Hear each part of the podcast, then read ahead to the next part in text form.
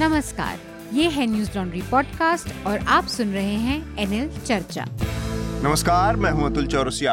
आपका खर्चा आपकी चर्चा हफ्ता दर हफ्ता हम एक बार फिर से लेकर आए हैं न्यूज लॉन्ड्री का हिंदी पॉडकास्ट एनएल चर्चा। चर्चा में इस हफ्ते कई सारी ऐसी घटनाएं हैं जिसके बारे में हम बातचीत करने वाले हैं और हमारे साथ तीन मेहमान भी जुड़े हुए हैं। एक बार मैं इन सब लोगों से आपका परिचय करवाता हूं और फिर हम जो विषय हैं उनका जिक्र करेंगे और चर्चा को आगे बढ़ाएंगे।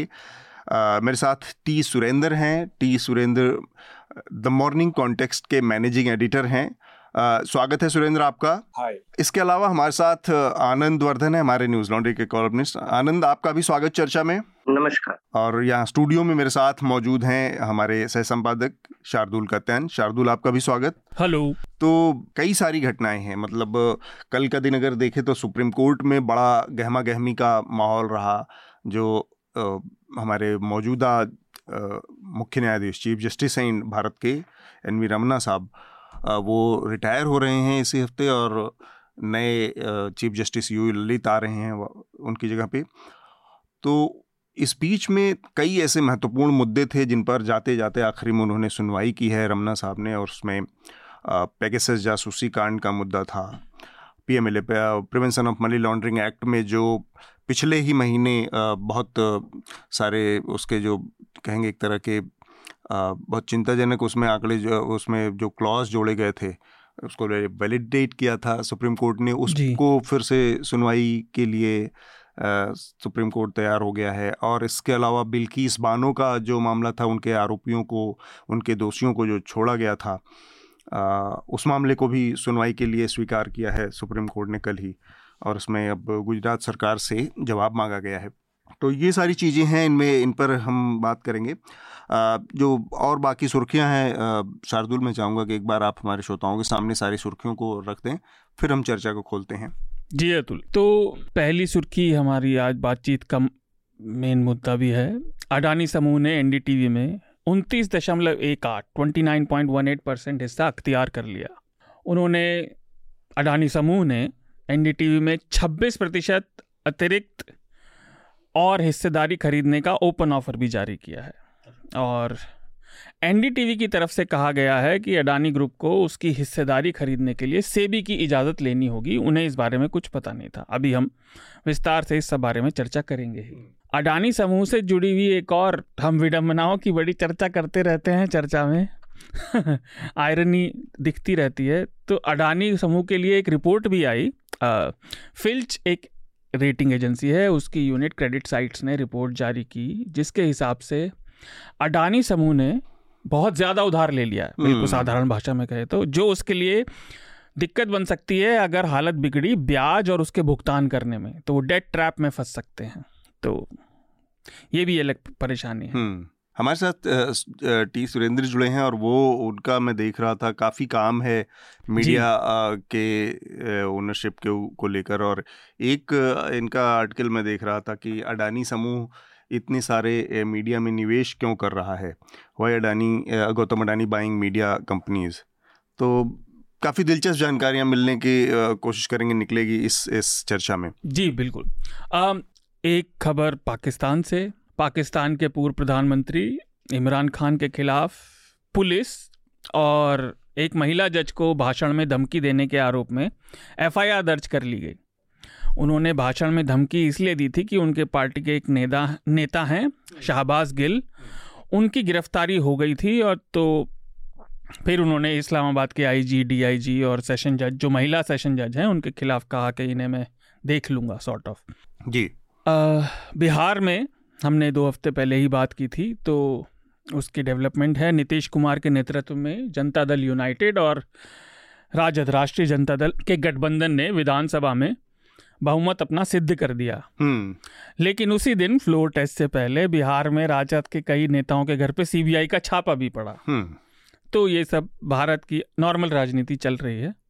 एक खबर हमारे सामाजिक ढांचे से। प्यू रिसर्च सेंटर के एक अध्ययन में पता चला कि भारत की सेक्स रेशियो में थोड़ा सुधार हुआ है। इसमें आश्चर्य की एक बात ये रही कि हालांकि सभी राज्यों में, खासतौर से उत्तर भारत के राज्यों में पहले से स्थिति सुधरी है, लेकिन दक्षिण भारत के कई राज्यों में गाड़ी थोड़ी उल्टी दिशा में चलेगी, जो चिंता का विषय है। hmm. अभी आपने बिल्किस बानो के केस का जिक्र किया, तो सुप्रीम कोर्ट में बिल्किस बानो में जो बलात्कारी रिहा हुए थे उनके रिहाई रद्द किए जाने कर लेकर जो सुनवाई हुई, उसमें कोर्ट ने सरकार से कहा कि आई मीन उनका कहना है कि उन्होंने जवाब तलब किया सरकार से कि भाई ऐसा क्यों हुआ, और जब सरकार ने कुछ मुद, आ, अपने आर्ग्यूमेंट्स रखे तो उन्होंने इन ग्यारह अभियुक्तों को भी इस मामले में पार्टी बना दिया है, क्योंकि वो कह रहे हैं कि इसकी पूरी वो जांच करेंगे कि इनकी रिहाई किस बिना पर की गई, इसको अलग अलग नहीं सुना जा सकता। इसी सोमवार को, अगली खबर दिल्ली से ही, जंतर मंतर में फिर से किसानों ने प्रदर्शन किया, और उनका प्रदर्शन था कि पिछले साल करीब आठ महीने पहले जब किसान आंदोलन को रोका गया था तो उनकी मांगें अभी तक पूरी नहीं की गई हैं, और उनकी मुख्य मांग है फसलों के लिए एम एस पी निर्धारित करने की। और भी कई मांगें रखी थी, जैसे कि गन्ने की एम एस पी बढ़ाई जाए और जो किसान जेल में हैं उन्हें छोड़ा जाए, लखीमपुर मामले की जांच ठीक से हो, सुनवाई ठीक से हो। hmm. और पहले की तरह ही दिल्ली के दोनों तरफ, तीनों तरफ सीमाओं में बहुत संख्या में किसानों को प्रदर्शन के लिए आने से रोका गया। ये एक दिन का सांकेतिक प्रदर्शन था। hmm. वो कह रहे हैं कि अगर नहीं हुआ तो शायद वो अक्टूबर से फिर से शुरू कर दें। hmm. आखिरी खबर पेगासस की, पेगासस मामले की सुनवाई कल सुप्रीम कोर्ट में हुई, और कोर्ट ने ये कहा कि जो उनकी तकनीकी समिति ने जांच की उससे ये नहीं पता चलता कि ये पक्की तरह से सिद्ध नहीं होता कि जासूसी हुई थी या नहीं, लेकिन टेक्निकल जो कमेटी थी उसकी रिपोर्ट की उन्होंने एक बात ज़रूर शेयर की कि केंद्र सरकार ने जांच में ज़रा सा भी सहयोग नहीं किया, और इसकी एक ओवरसीइंग कमेटी भी थी, हम समय रहा तो इस पर भी बात करेंगे, जिसकी रिपोर्ट को पब्लिक करने को कहा गया। अच्छा, विपक्ष ने ये कहा कि हमें टेक्निकल कमेटी की दोनों रिपोर्ट भी दी जाएं, लेकिन कोर्ट ने कहा है वो इस पर और कोई टिप्पणी और उसको शेयर करने की बात बिना उसको स्टडी किए नहीं कह सकते, तो जो चार हफ्तों के लिए डिले कर दिया है। और ये पूरी जो रिपोर्ट है इसको सीलबंद कर दिया है, मतलब वहाँ पे, और ये भी निर्धारित किया जाएगा कोर्ट की तरफ से, बेंच की तरफ से, कि इसके कौन कौन से पार्ट जारी किए जा सकते हैं, क्योंकि कुछ उसमें ऐसे पार्ट हैं जो जिसमें सरकार का भी ये तर्क है और सुप्रीम कोर्ट का भी ये मानना है कि ये संवेदनशील हैं, इससे लोगों की जानकारियाँ उजागर हो सकती हैं, या ये जिस नज़रिए से वो नेशनल सिक्योरिटी का भी एक एंगल है उसमें। हाँ। आ, लेकिन जो मेन अंडरलाइन की हुई बात है वो ये है कि सरकार ने उसमें सहयोग नहीं किया। तो अब ये एक बड़ा मुद्दा है कि किस तरफ ये मामला जाएगा, पता नहीं कि क्या सरकार ने सहयोग नहीं किया, इसके बाद ये कह के, और सरकार के लिए क्या कोई चीज़ फ्री पास हो सकता है कि ठीक है उसके बाद अब जो चीज़ चल रही है वो ऐसे चलती रहेगी, क्या कोई लॉजिकल कंक्लूजन अभी तक सामने नहीं आया इस मामले में। कोर्ट ने यही कहा है कि अगर वो रिडैक्टेड भी को, रि, रिपोर्ट को रिलीज करेंगे। हाँ। तो क्या रिडैक्ट करना है क्या नहीं वो पढ़कर ही बताएंगे। हाँ, ठीक है। तो सबसे पहले जो इस हफ्ते की बड़ी खबर रही, काफ़ी चर्चा में रही, वो है एन डी टी वी का के एक बड़ी हिस्सेदारी, जिसका जिक्र अभी शार्दुल ने किया कि उनतीस दशमलव एक आठ प्रतिशत हिस्सेदारी वो अडानी समूह, जो कि जिसके बारे में ये माना जाता है, कहा जाता है कि उसके मौजूदा जो सरकार के साथ अच्छे ताल्लुकात हैं, अच्छे संबंध हैं, उसने ख़रीद लिया है। और इसके अलावा छब्बीस परसेंट और खरी उसकी हिस्सेदारी शेयर को ख़रीदने का उनकी इच्छा जताई है उन्होंने ओपन मार्केट से। तो आ, मैं सुरेंद्र आपसे जानना चाह रहा हूँ सबसे पहले कि एन डी टी वी की ये जो पूरी स्थिति बनी है दो हज़ार नौ से, थोड़ा सा अगर मैं बैकग्राउंड भी अपने श्रोताओं को दे दूँ तो ये सारा कुछ जो था, ये चार सौ तीन करोड़ रुपए का एक इंटरेस्ट फ्री, ब्याज मुक्त एक लोन लिया था एन डी टी वी के जो प्रोमोटर्स हैं राधिका रॉय और प्रणय रॉय, इनकी एक कंसर्न सिस्टर कंसर्न कंपनी है R R P R holdings private limited, और ये इंटरेस्ट फ्री लोन था। ये लोन दिया था विश्व प्रधान कॉमर्शल प्राइवेट लिमिटेड नाम की एक कंपनी ने, जिसके ताल्लुकात रिलायंस कंपनीज के साथ थे। और ये इंटरेस्ट फ्री लोन तब से चलता रहा, और इसके जो कंडीशंस थे उसमें एक कंडीशन ये थी, आ, कई सारी इसमें शर्तें थी, आ, वो तो यहाँ पर बहुत डिटेल में उसमें जाने का कोई औचित मतलब नहीं है, लेकिन मोटी मोटा जो पॉइंट थे उसमें डायरेक्टर्स जो थे कंपनी में तय किए जाने थे, उसमें आ, उनकी जो एनडीटीवी के प्रमोटर हैं प्रणय रॉय, उनके से ज़्यादा थी कि उनकी तरफ से तीन प्रमोटर डायरेक्टर्स नियुक्त होंगे। एडिटोरियल जो हस्तक्षेप है उसमें ये था कि कोई हस्तक्षेप विश्व प्रधान कॉमर्शल की तरफ से नहीं होगा। ये तो छोटी छोटी चीज़ें थी। और इसके अलावा जो सबसे महत्वपूर्ण बात थी कि ये जो आ, चार सौ तीन करोड़ रुपए का लोन था, ये कन्वर्टेबल लोन था, इसको इक्विटी में कन्वर्ट किया जा सकता है, ये उसकी शर्त थी। और अब उस वही चार सौ तीन करोड़ रुपए का जो लोन था या जो उसको आ, विश्व प्रधान कॉमर्शियल प्राइवेट लिमिटेड से अडानी के मीडिया वेंचर जो समूह है, मीडिया कंपनी है, उसने ले लिया, खरीद लिया और उसको अब वो इक्विटी में कन्वर्ट करवा करवा रहे हैं, जो कि उसकी शर्त थी कि वो कभी भी कन्वर्ट किया जा सकता है इक्विटी में। सुरेंद्र, आप अगर हमें थोड़ा सा और समझा पाएँ कि ये पूरा मसला क्या है और अभी किस ओर जाता हुआ दिख रहा है आपको। आ, पहली बात ये है कि उन्होंने जो कंपनी लिया है आ, वो एनडीटीवी का कंपनी नहीं है। हाँ। जो लोन दिए थे वो लोग अलग थे, तो वो कंपनी में उन्होंने अभी आ, पूरा कंपनी ले लिया है। हाँ। और उस कंपनी पे आरआरपीआर की जो शेयर्स है वो कन्वर्शन उस कंपनी से के थ्रू होगी। इसका मतलब ये है कि एनडीटीवी का जो रूल्स है, ये जो ओनरशिप है वो एनडी एनडीटीवी ने आरआरपीआर आरआरपीआर से दे चुका था, ये आ, जो कंपनी अडानी ने लिया है अभी। हम्म तो आ, ये सेबी के अंदर नहीं होगा, ये Indian contracts contract law law के हिसाब होगा जी। सो देयरफॉर अब ऐसा देख अभी देखना पड़ेगा कि ये शेयर्स जितने जल्दी एनडीटीवी अडानी को ट्रांसफर करते हैं कि उसमें कोई ऑब्जेक्शंस लेते हैं कि नहीं, तब उनके हाथ में ओनरशिप होगा। जब उनके हाथ में ओनरशिप आ जाता है तब उनको ये छब्बीस परसेंट मार्केट से लेना ही पड़ेगा। hmm. तो जब वो लेंगे तो उनका कंपनी वो बन जाएगा। उन एनडीटीवी प्रणय रॉय और राधिका रॉय से ज्यादा उनका स्टेक होगा तब, और फिर उनका उनका ओनरशिप उसके ऊपर हो सकता है। ठीक बात। सो मामला ये है कि ये इंडियन कॉन्ट्रैक्ट लॉ के हिसाब से होगा कि सेबी के नियम से होगा। हम्म सो अगर कोर्ट में ये चले जाएगा मामला, तो कोर्ट डिसाइड करेगी कि कौन सी लॉ के ऊपर से इनको अडानी को ये शेयर मिलेगा और कंपनी के ओनरशिप मिलेगी। हम्म तो एक चीज मुझे सुरेंद्र आप थोड़ा सा और समझाएं कि ये जो इसमें एक चीज़ मैं थोड़ा सा अपने जो हमारे श्रोता हैं उनके लिए भी बता दूं कि ये उनतीस दशमलव एक परसेंट का जो बात है कि कन्वर्ट हो जाएगा और वो अडानी के पास है, वो तो है सॉलिड तरीके से कि उनके पास है। इसके अलावा कुछ और इन्वेस्टमेंट हैं ऐसे जिसके तार जो हैं वो जिसके संबंध अडानी से हैं, जैसे कि एनडीटीवी में एक इन्वेस्टमेंट है साढ़े नौ नौ दशमलव सात पाँच nine point seven five percent का स्टेक है एलटीएस इन्वेस्टमेंट फंड्स का। और इसके अलावा seven point one one percent की टोटल शेयर होल्डिंग है चार कंपनियों को मिला के, जिनके नाम हैं Adani power, Adani transmission, Adani total gas. इसमें एलटीएस के साढ़े नौ nine point seven five percent हैं और साढ़े सात परसेंट ये चा, चार कंपनियों के बीच में seven point one one percent हैं जिनके की कॉमन डायरेक्टरशिप है, मतलब इनके संबंध अडानी समूह से किसी न किसी रूप में है कि इनके कॉमन डायरेक्टर्स हैं और अडानी से इन इस कंपनी के रिश्ते हैं। तो ये सब जोड़ के अगर देखा जाए तो ये पहुँच जाता है करीब छियालीस परसेंट के आसपास। तो टेक्निकली अगर देखा जाए तो आरआरपीआर जो राधिका प्रणय रॉय की होल्डिंग है उससे ज़्यादा तो हाई है इनके पास। क्या ये बात सही है?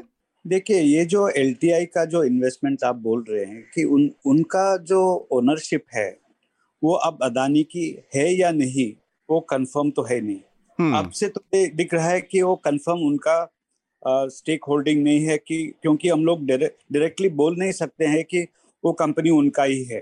अच्छा, ऐसी बात है कि जैसे आपने देखा होगा कि जो ब्लूमबर्ग क्विंट कंपनी थी, इसके पहले क्विंट डिजिटल मीडिया थी, उसमें भी एक जो कंपनी थी जो अडानी के दूसरे कंपनी में इन्वेस्टमेंट थे उनका। इसका मतलब ये नहीं हुआ कि अडानी का ही ओनरशिप है एक कंपनी में, जुड़ा हुआ तो है बट ऐसे नहीं बोल सकते हैं कि ये शेयर होल्डिंग उन्हीं का है जी। अगर समझो आ, कोई मेजॉरिटी प्रूव करने आया कि इन लोग सपोर्ट कर सकते हैं, वो अभी हम बोल भी नहीं सकते हैं कि ये सपोर्ट करेंगे कि नहीं। आ, ये जो इन्वेस्टमेंट था ये आ, पहले से है, मतलब दो हज़ार सत्रह या अठारह के करीब से ए, ये इन्वेस्टमेंट एनडीटीवी में है। तो आप तभी भी बोल सकते थे कि हाँ अच्छा ये अडानी से जुड़ा हुआ है कि, कि उनका ही इंटरेस्ट हो सकता है। तो इंटरेस्ट तो शायद था, वो कंपनी में क्या हो रहा है नहीं हो रहा है देखने के लिए शायद, बट ये ओनरशिप तो उनका नहीं था। हुँ, तो आज आप जोड़ नहीं सकते हो कि ये उनतीस परसेंट जो लिया है उससे आप ये जोड़ नहीं सकते हो। ठीक बात। तो आ, मैं जो सात पॉइंट ग्यारह परसेंट की बात कर रहा था उसको बता दूं, जिसके की बारे में कहा जा रहा है कि किसी न किसी तौर पर ये कंपनियां अडानी समूह से जुड़ी हैं। उसमें आ, एक दशमलव one point four eight percent का स्टेक है ड्रोलिया एजेंसीज के पास, और जीआरडी स्ट्रक सिक्योरिटीज़ है जिसके पास दो पॉइंट आठ परसेंट है, आदेश ब्रोकिंग है एक पॉइंट पाँच परसेंट, और कंफर्म रीबिल्ड करके एक कंपनी है जिसके पास एक पॉइंट तैंतीस परसेंट है। तो ये टोटल मिलाकर सात दशमलव एक एक परसेंट होता है और प्लस नाइन। तो एक तो ये है। दूसरा मैं आ, मेरा एक सवाल और है सुरेंद्र कि बहुत पुराना लोन हो गया, दो हज़ार नौ दस के आसपास, दो हज़ार नौ और दस के आसपास इन्होंने ये समझौता हुआ था विश्व प्रधान और एनडीटीवी के बीच में।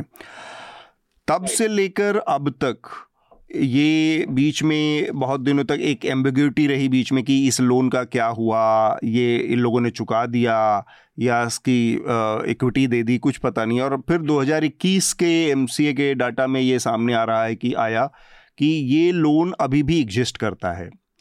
तो अब जब बहुत सारे लोग, जब ये फैसला हो रहा है कि अडानी ने ये उनतीस परसेंट को, ये विश्व प्रधान को खरीद लिया और अब वो उसके इक्विटी में कन्वर्ट करना चाह रहे कर, करने जा रहे हैं, तब ये सरप्राइज़ होना क्या सरप्राइज़ होना बनता है? क्योंकि आपको दो हज़ार दस से लेकर इस बीच में बहुत लंबा वाक़या था, दस साल से ज़्यादा का समय हो गया जब आप इसको चुका सकते थे, या आप इस लोन के बारे में कुछ इसका आ, आ, कोई लॉजिकल इसका हिसाब किताब कर सकते थे, लेकिन ये नहीं हुआ। तो एक तरह से आप इससे नज़र फेर कर सो रहे थे। तो कहीं ना कहीं एनडीटीवी भी आपको लगता है कि इस मामले में लापरवाह था, सो रहा था, या उसने चिंता नहीं की? देखिए ये आ, ये लोन ऑफ कोर्स बहुत पुरानी है, बट ऐसे हुआ कि एनडीटीवी के पास बहुत सालों तक पैसा ही नहीं था। जी जी। जब डिजिटल ट्रांसफॉर्मेशन हुआ था उन्होंने बहुत कॉस्ट कटिंग किया था पाँच छह साल पहले, तब तक तो उनके पास ज्यादा पैसा ही नहीं था और उनके बिजनेस की जो आउटलुक थी वो बड़ी अच्छी नहीं थी। जी। तो इसलिए उनके पास इवन प्रणय रॉय के ऊपर के पास पैसा नहीं था कि ये लोन चुकाने के लिए, शायद चुका भी सकते थे अगर उनके पास पैसा होता तो। हाँ। बट आप ये भी देखना चाह ये भी एक प्रॉब्लम था कि जब उन्होंने लोन दिया था तो ये छब्बीस परसेंट के ऊपर कन्वर्टेबल डिबेंचर होने से तब एक मामला था कि इसमें ओपन ऑफर होना चाहिए कि नहीं। हम्म। तो सेबी के पास पहुंच गया वो मैटर और बहुत टाइम तक वो सेबी के पास ही था। हाँ। अभी रिसेंटली डिसाइड हुआ कि उनको ओपन ऑफर नहीं करना पड़ेगा। हम्म। तो जब तक ये मामला सेबी में था तो एक एक तरीके से सब जुडिस था। सो ये लोन को अगर आप इंटरेस्ट नहीं दे रहे हो, आपके पास पैसा है, तो फिर इस्तेमाल क्यों नहीं कर सकते हो? किसी का भी वही हो सकता है कि मतलब चार सौ करोड़ आप देखोगे, इवन दस परसेंट इंटरेस्ट में आपको चालीस करोड़ आपको साल में देना पड़ेगा और दस साल के हिसाब से तो चालीस करोड़ चार सौ करोड़ हो गया है। जी। तो उतना आपको बिजनेस में आप लगा सकते हो या फर्दर कुछ कर सकते हो। तो क्यों नहीं चुकाया वो हम बोल नहीं सकते हैं, बट ये लोन का मामला तो बहुत पुराना है और ऐसा नहीं होना चाहिए था कि दस साल तक ये लोन को कुछ चुकाया नहीं, इसके ऊपर कुछ इंफॉर्मेशन नहीं था। और आ... ठीक बात। ये एक तरह की वो भी है, हालांकि ये अटकलबाजी है और बहुत सारी चीज़ें हैं इसमें कि क्या ऐसा भी हो सकता है कि रिलायंस के साथ ये जो समझौता हुआ था, ये लोन इंटरेस्ट फ्री लोन था, असल में इस लोन को बनाए रखते हुए एक तरह से उन्होंने उनको उन्होंने इन दोनों पार्टियों के बीच में ये समझौता था कि ये रहेगा लोन के फॉर्म में, पर आपके पास उतने परसेंट की इक्विटी रहेगी, और वो शर्त तो उसमें जुड़ी थी कि किसी भी समय वो इक्विटी को आप कन्वर्ट करवा सकते हैं इस लोन के बदले में। तो लोन के रूप में ही रहने दीजिए, लेकिन होगा वो आप ही की। बस इसमें एक चीज़ जो गड़बड़ हो गई वो ये कि उनको उन्होंने शायद ये स्पेकुलेट नहीं किया या ये लापरवाह रहे कि इसको बेचा भी जा सकता है, और जब तीसरी कोई पार्टी आएगी तो वो कन्वर्ट जब करवाएगी तो फिर किसी दूसरे रूप में, मतलब अभी जिस पार्टी जिसके ऊपर आपका भरोसा है उसके पास है लेकिन कल को इसके पास नहीं होगा, ये आप अंदाज़ा नहीं लगा पाए। क्या ये भी बात कही जा सकती है कि रिलायंस ने इस मामले में जो जो भूमिका निभाई कि जिस तरह से उन्होंने धीरे से साइन अपना वो साइन ऑफ कर दिया, सारे लोन को पास कर दिया या बेच दिया, उसमें आपको कहीं कुछ थोड़ा सा गड़बड़ी या कुछ ऐसा लग, लगता है कि जिसमें एनडीटीवी के को अंधेरे में रखकर किया गया? देखिए, ये आ, इंडिया में मीडिया कंपनीज में स्टेक लेना या रखना बहुत बड़ी बात होती है और उन लोग गवर्नमेंट के नज़र में कभी भी रहते हैं कि ये इनके पास मीडिया का स्टेक होता है। बहुत कम लोग मीडिया के स्टेक रखने के लिए यू नो थोड़ा मानते हैं। तो जब जब ये स्टेक लिया गया था, अडानी को काफी इंटरेस्ट था मीडिया में क्योंकि उनका रिटेल का बिजनेस बड़ा होता रहा और उसके लिए बहुत अपोजिशन था, तो उनके लिए कुछ मीडिया में इंटरेस्ट तब आया था उनको। तो उसके बाद क्या हुआ है कि उनके पास नेटवर्क अठारह तो आ गया है, हाँ, और एकदम बड़ा कंपनी है उसमें, और दूसरा मीडिया रखने के लिए और चार सौ और नेटवर्क अठारह में इतना साल इतना इन्वेस्टमेंट करने के बावजूद भी उनका इतना रिटर्न्स नहीं आया है। और उनका जो है नेटवर्क अठारह में काफी उनका नेटवर्क है और व्यूअरशिप है, तो तभी उन्होंने दे दिया था कि ये लोन दूसरे किसी को दे दिया था, नाहटास को दे दिया था। नाहटा, बिल्कुल। अब नाहटा को मीडिया में इंटरेस्ट होगा कि नहीं, मीडिया में इंटरेस्ट लेना है कि नहीं, वो बात किसी को पता नहीं था। बट नाहटास एक नाहटास ने एक्चुअली उनके इनके साथ अंबानी के साथ काफी जोड़ा हुआ है क्योंकि उनको जो ब्रॉडबैंड वायरलेस लाइसेंस उनको पहले मिला था उसी टाइम पे। आप देखिए कि ये जो जियो का पहले जो लाइसेंस मिला था उनको पहले मिला था, तो तब उनके साथ बहुत जोड़े हुए थे, तो उनको दे दिया उन्होंने लोन और लोन उन्हीं के पास था, तो उनको शायद इंटरेस्ट नहीं होगा। और अंबानी को भी अब शायद इंटरेस्ट नहीं था कि और एक टीवी चैनल या और एक टीवी प्रॉपर्टी अभी ले, तो फिर ये रह गया ये लोन जी। तो कहीं ना कहीं तो ये चार सौ करोड़ तो वैसे भी रह जाएगा, अगर वो रिपेमेंट नहीं होगा तो फिर वो रहते जाएगा, तो फिर उसको क्लोज कर दिया है ये ट्रांजैक्शन को। हम्म, ठीक बात। शार्दुल, ये पूरी की पूरी बातचीत आप सुन रहे हैं तो एनडीटीवी के नज़रिए से आ, क्या लगता है? हम इसका और भी एक पहलू है जो बाद में इसके बाद बात करेंगे, पहले आप लोगों की ये जो डील है इस पर बात कर लेते हैं, फिर हम बात करेंगे कि मीडिया के नज़रिए से इसके क्या इम्पैक्ट हैं और जर्नलिज्म के नज़रिए से इसके क्या इम्पैक्ट हैं। तो आज मेरे पास कहने को बहुत कुछ है, तो मैं चाहता हूँ श्रोताओं को हमारे समझ आ जाए बेसिक चीज़ें। तो देखिए, एनडीटीवी ने, आरआरपीआर ने, जो रॉयस के नाम की कंपनी है, अगर आपको इनिशियल समझ नहीं आ रहे, राधिका रॉय, प्रणय रॉय, उन्होंने वीसीपीएल से करीब चार सौ करोड़ रुपए, तीन सौ अट्ठासी थे जहाँ तक मुझे याद है, तीन सौ अट्ठासी, बट चार सौ करोड़ के आसपास लोन लिया था दो हज़ार नौ में। एक बात याद दिलाने वाली है कि उसी समय उसी के आसपास नेटवर्क अठारह में भी रिलायंस ने इन्वेस्ट किया था। ये सब एक ही समय की बात है। वीसीपीएल एक शेल कंपनी है, उसके पास अपने कोई एसेट नहीं है, उसके पास केवल एक ये होल्डिंग थी। आरआरपीआर में प्रणय रॉय और राधिका रॉय के जो इंडिविजुअल शेयर हैं, दोनों मिला के करीब बत्तीस परसेंट बैठते हैं। एलटीएस की जो आपने बात की, मैं वो भी बता देना दूँ, उसका इन्वेस्टमेंट अडानी पावर में भी है, तो वो वहाँ से लिंक है, वही कॉमन है ना। अब है क्या कि जो सेबी के रूल हैं वो ये कहते हैं कि इसको और आसान भाषा में समझाया जाए, मान लीजिए कल को मैं संसद में रिपोर्टिंग करने जाता हूँ और मेरे पास पैसे नहीं हैं, तो मैं कहता हूँ मोदी जी मुझे पाँच सौ रुपये उधार दे दीजिए, आप मेरा लैपटॉप रख लीजिए ये वाला एक्स्ट्रा, और अगर मैं वापस ना करूँ तो आप इसका जो मर्जी करिएगा, और मैं उसको लंबे समय तक नहीं लौटाता, तो अगर फिर वो मेरा लैपटॉप इस्तेमाल करे, उसका करार है, तो मैं उस पर कंप्लेन नहीं कर सकता। जो अभी रॉयज़ ने दिया है कि हमें पता नहीं था, तो देखिए वो तो एक स्पेक्युलेटिव बात है, मैं उस पर नहीं बोल सकता, लेकिन जो रूल है जिसके बेस पे ये लिया गया था लोन, चाहे लोन शुरू कहाँ से हुआ था, पहले इंडिया बुल्स से लिया गया था, इंडिया बुल्स का उधार चुकाने के लिए फिर आईसीआईसीआई से लिया गया जो उन्नीस परसेंट ब्याज पर था, ये ब्याज रहित था। अब देखिए चार सौ करोड़ बिना ब्याज के दस ग्यारह साल से आसान बात नहीं है। एक और चीज़ जो उन्होंने ऑब्जेक्शन लगाया है ना सेबी की तरफ से कि हमसे पूछना चाहिए था, वो इसलिए नहीं है कि अडानी समूह ऐसा नहीं कर सकता, वो इसलिए है कि सेबी ने रॉयस पर दो साल के लिए सिक्योरिटी मतलब स्टॉक मार्केट में ट्रेड करने के लिए बैन लगा दिया था। तो वो ये कह रहे हैं कि जब हम कर नहीं सकते, उनका मेन आर्ग्यूमेंट ये है कि भाई हमें पता होता, क्योंकि जिस रेट पर उन्होंने ओपन ऑफ़र रिलीज़ किया। अच्छा, ओपन ऑफ़र क्या होता है? जब भी आप किसी कंपनी में छब्बीस प्रतिशत से ऊपर की हिस्सेदारी खरीदते हैं तो हमारे कानून ये कहते हैं कि आपको उसके लिए ओपन ऑफ़र देना होगा और आप उसके लिए प्राइस डिक्लेयर करते हैं। आप शेयर मार्केट में देखिए, एनडीटीवी के शेयर उस समय ऊपर चढ़ रहे थे, लेकिन उन, मेरे हिसाब से एटलीस्ट मुझे लगता है जो पढ़ के लगा, उन्होंने मार्केट से कम रेट पे ओपन ऑफर रिलीज़ किया है दो सौ चौरानवे करोड़ में, तो दो सौ चौरानवे रुपये का आई थिंक दो सौ चौरानवे रुपये हाँ। तो मुझे नहीं लगता, क्योंकि ये एक फॉर्मेलिटी भी है, एक बार ये हो गया, वो सफल हुआ नहीं हुआ, छब्बीस परसेंट उन्हें मिले या नहीं, उसके बाद वो उसके शेयर्स में डील करने के लिए फ्री रहेंगे पूरे साल तक, उन्हें बार बार ये नहीं करना पड़ेगा फिर वो कहीं से भी शेयर उठाएं। तो एक फॉर्मेलिटी भी हो सकती है। Hmm.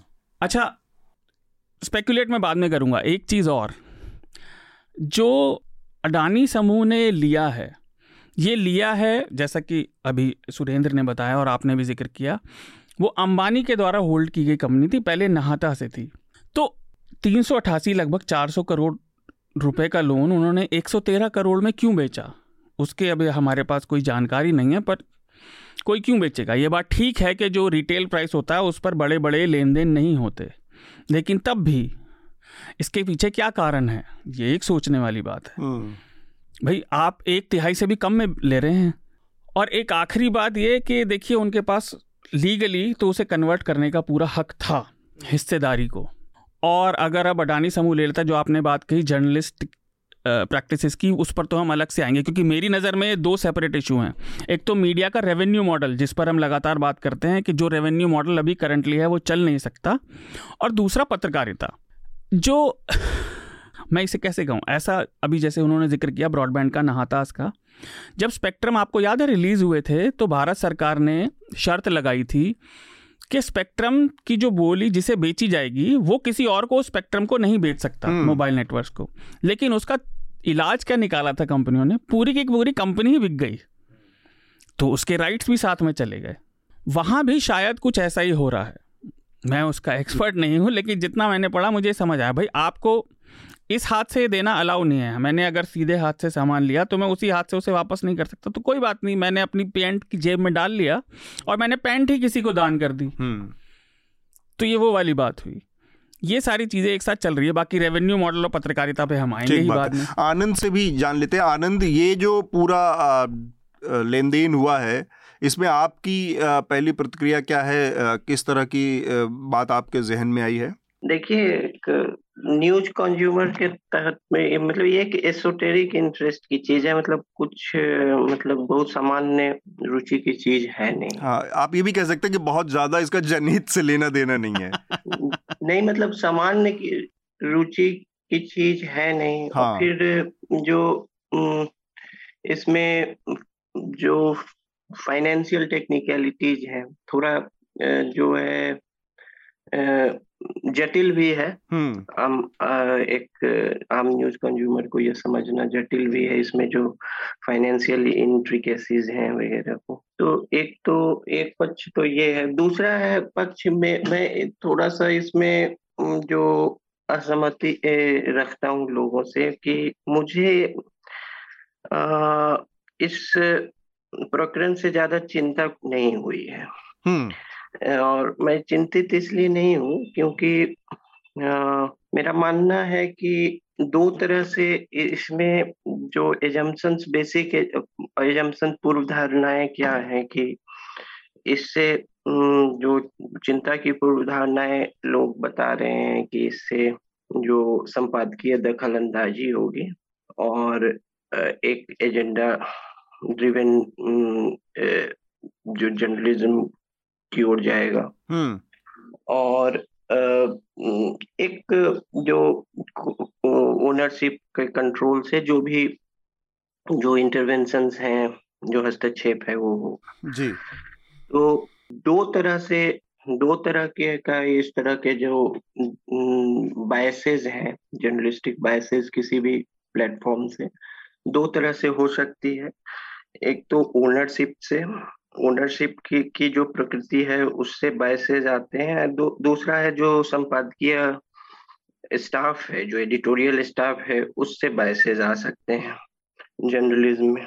तो दोनों तरफ से जो इनएविटेबिलिटी है, जो एंड प्रोडक्ट यही है कि बायसेस रहेंगी। हम्म जो जैसे एक एक एजम्पशन है कि कोई कॉर्पोरेट कंट्रोल है तो क्या चीज कैरी किया जाएगा, क्या नहीं किया जाएगा, ये थोड़ा प्रभावित हो सकता है। हम्म और आ, दूसरा है कि सामान्य दिशा जो है, जो एक जनरल डायरेक्शन है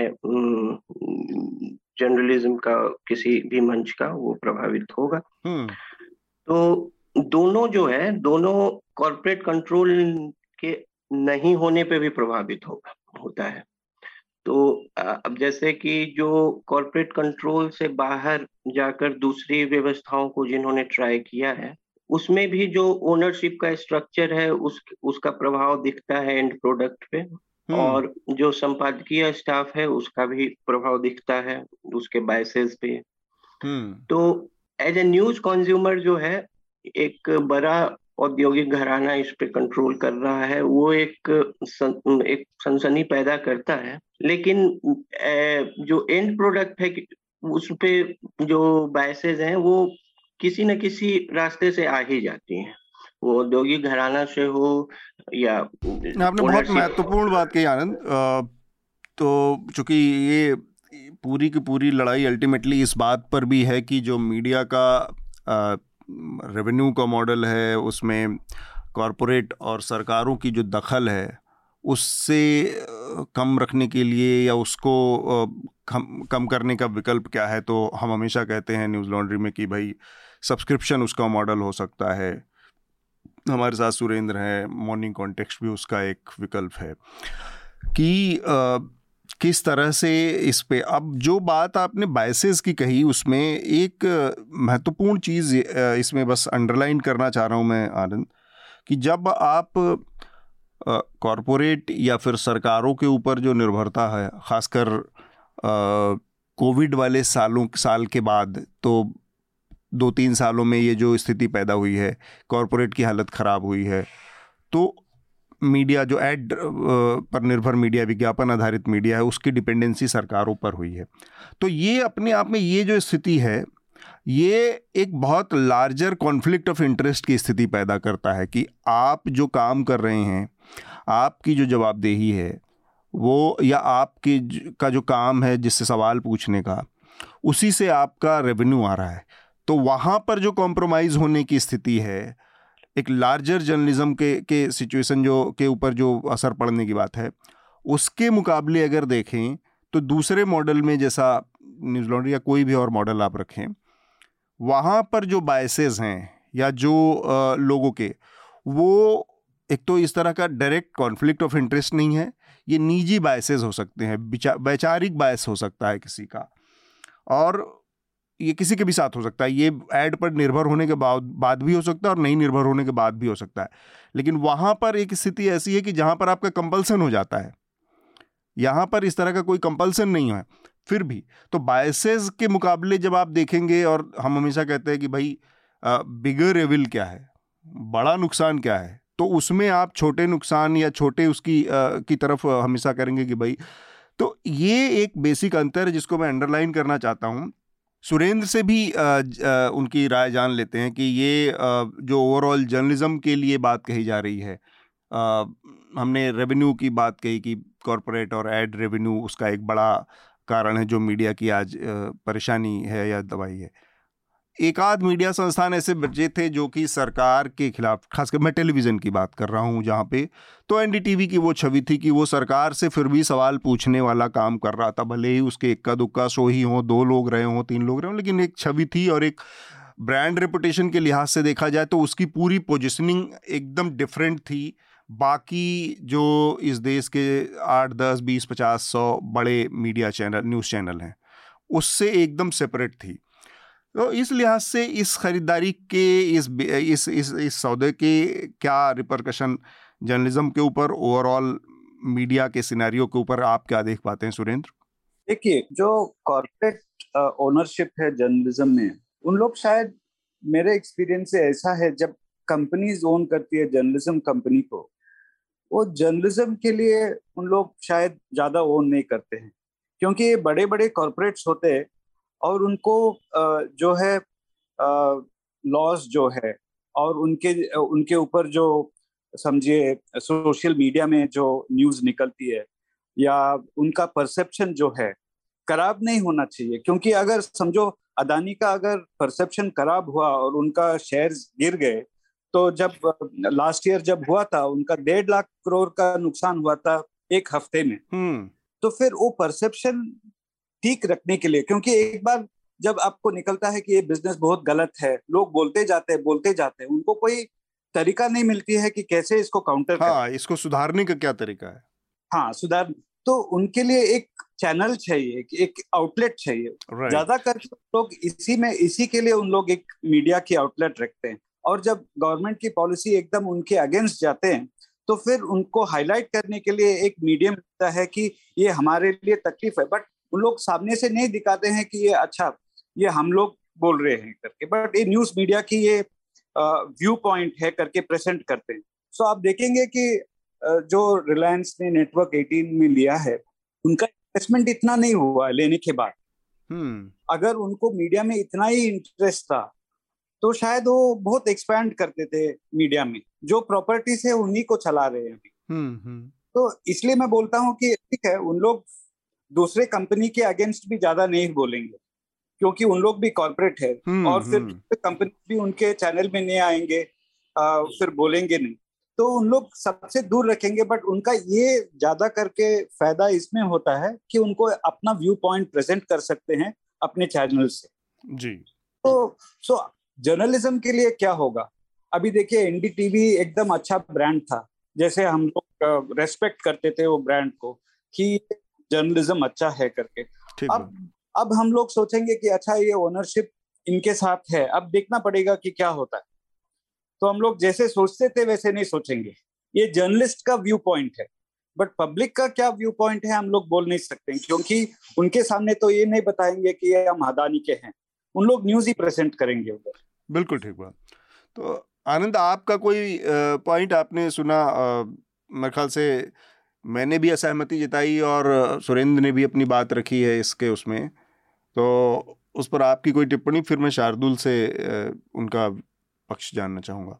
नहीं, मेरी असहमति इसमें यह है कि जैसे जो विज्ञापन लेने का ही है या ओनरशिप का है, उससे जो जैसे मास मीडिया प्रोडक्ट्स हैं, जैसे जायंट्स हैं, टाइम्स ऑफ इंडिया हुआ, या हिंदी में भास्कर ले लीजिए, या वो भी एक मीडिया बिजनेस फैमिली से ही गाइडेड है और सभी तरह के एड्स भी लेते हैं। लेकिन अगर आप संपादकीय देखें, चाहे न्यूज रिपोर्ट्स देखें, तो एक पॉइंट है जिस पर जो जो भी सीरियस मीडिया प्लेयर है वो कोई भी आ, चीज बहुत दिन तक इग्नोर नहीं कर सकता है। तो सर तमाम तरह के विज्ञापन लेने के बावजूद, ओनरशिप का स्ट्रक्चर कुछ भी होने के बावजूद, उसमें आलोचना मिलेगी, सरकार की आलोचना मिलेगी, बहुत तरह के डैमनिंग रिपोर्ट्स मिलेंगे। तो जो मुख्य धारा की मीडिया है, तो उसको एक तमाम जो इधर उसके फाइनेंशियल स्ट्रक्चर कुछ हो ओनरशिप, लेकिन एक समय में उसकी भी जवाबदेही पाठकों पर या दर्शकों पर आती ही है, क्योंकि एक समय के बाद वो उस एक कस्टमर ही मान लीजिए, कस्टमर का भी उसका वो भी पूछेगा कि भाई ये चीज हो रहा है आपके अखबार में है नहीं आपके में। तो मुख्य धारा की जो मीडिया है अभी भी जो है न्यूज कंजम्पशन का मुख्य स्रोत वो भी है, जो अल्टरनेट मीडिया भी है वो भी न्यूज वहीं से कंज्यूम कर रही है। तो वैकल्पिक मीडिया जो दूसरे मॉडल्स पे खड़ी हुई, वो जो उस वो कहीं ना कहीं किसी चीज के काउंटर में आई। तो अब कि हमें ये काउंटर करना है, हमें ये काउंटर करना है, तो आप अगर काउंटर ही करना आपका है तो वो भी एक एजेंडा है, वो आप मुख्य धारा नहीं हो सकते हैं। क्योंकि पब्लिक स्फेयर जो है जो हैबरमास का था वो काफी अब डिफ्यूज्ड हो गया है। इतनी इतनी चीजें हैं कि ना किसी चीज को आप रोक सकते हैं, जानकारियों के स्रोत इतने बढ़ गए हैं, लोग इतनी तरह से चीजों को जान सकते हैं, तो वो अब सप्रेशन जो है कि एक एनाक्रोनिस्टिक टूल हो गया है कि आप ये जान ही नहीं सकते हैं, आप ये कर ही नहीं सकते हैं। वो मेरे ख्याल से तो वो ठीक बात है, यही मेरा यही लिमिटेड ये ठीक बात है कि चाहे इंटरनेट का प्रसार हुआ या सोशल मीडिया के अलग अलग मंचों का के इजाद से जो इन्फॉर्मेशन है, जो सूचना है, उसका डेमोक्रेटाइजेशन हुआ, उसका लोकतांत्रिकरण हुआ बहुत, और वो दब नहीं सकती हैं। इसके बावजूद वो एक लाइन फिर भी मैं उसमें ज़रूर जोड़ना चाहूँगा कि जो मीडिया है और जो अखबार जो कंज्यूमर है जिसका आप जिक्र कर रहे हैं कि एक टाइम के बाद उसकी वो भी जवाबदेही मांगता है, ये केवल और केवल ये इतना मतलब सरल नहीं है, इतना सरलीकरण इसका वो थोड़ा सा मुझे लग रहा है कि ये सरलीकरण है कि भाई आपके यहाँ ये खबर नहीं है या आपके यहाँ आपने इस खबर को नहीं दिखाया, ये सिर्फ इतना। इसके अलावा मीडिया का का एक जो काम है वो है अवेयरनेस। अवेयरनेस किसके लिए? अवेयरनेस कॉन्स्टिट्यूशन के लिए, डेमोक्रेटिक प्रोसेसेस के लिए, लोकतांत्रिक, और वहाँ पर जो इतना अवेयरनेस वो कंज्यूमर नहीं होता, कोई भी लेमैन मासेस जो है उसके अंदर उसको लेकर इतनी जागरूकता नहीं होती। तो वहाँ पर जो सटल मैसेजिंग होती है, जिसको आप प्रोपेगेंडा कहिए, दुष्प्रचार कहिए, कुछ भी कहिए, अगर आपका एकाधिकार है, सरकारों का उस पर नियंत्रण है, तो वो जो प्रोपेगेंडा मशीनरी या वो जो सटल मैसेजिंग है कि आपको समझ ही में नहीं आ रहा होगा आएगा कि कोई इंस्टीट्यूशन में, या जैसा हम देख पा रहे हैं सीबीआई, ईडी या इस तरह की चीज़ें एकदम से खुला छोड़ दी गई हैं। अब एक लाइन में अगर अखबार केवल और मीडिया यही समझाने लगे कि आप भ्रष्ट हैं नहीं हैं, तो आपको किस बात का डर है, इस पूरे समस्या का, इस पूरे स्थिति का, हम इस वर्तमान समय के इस दौर का, ये एक लाइन जस्टिफिकेशन नहीं होता। ये बताने का काम मीडिया का है। केवल ये कह देना सरकार की तरफ से कि आप अगर भ्रष्ट नहीं हैं तो आपको किस बात का डर है, उसके पचास और पहलू हैं कि केवल विपक्षी क्यों हैं, किसी भी ऐसे आदमी के जो सरकार के पक्ष से जुड़ा आदमी, उसके ऊपर कोई ईडी, कोई सीबीआई, कोई इनकम टैक्स क्यों नहीं है, किसी भी ऐसे आदमी जो अभी हाल फिलहाल में छोड़ कर आया, उसके पिछले केसेस की क्या स्टेटस है।